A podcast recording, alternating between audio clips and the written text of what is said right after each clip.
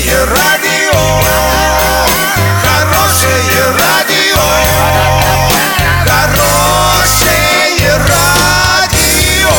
Радио Шансон. Студии с новостями Олеся Колпакова. Здравствуйте. Спонсор выпуска – магазин «Акватория тепла». Котлы, трубы, фитинги, смесители, душевые кабины, мебель для ванной комнаты. Улица Крайняя, 2А. Картина дня за 30 секунд. На бывшем заводе холодильников планируют производить бумажные мешки. В Кемерове продлили режим черного неба.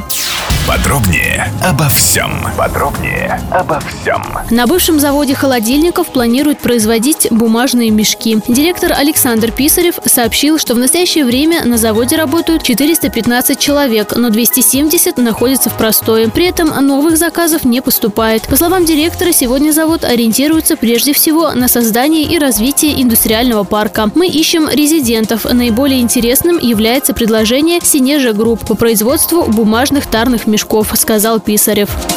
Кемерове решили продлить режим неблагоприятных метеоусловий, которые приводят к накоплению вредных выбросов в воздухе. Об этом сообщает московский комсомолец со ссылкой на пресс-службу администрации Кемеровской области. Предприятиям города рекомендуется сократить выбросы в атмосферный воздух. Режим черного неба был введен в Кемерово в понедельник. Он продлен до 18 часов сегодняшнего дня.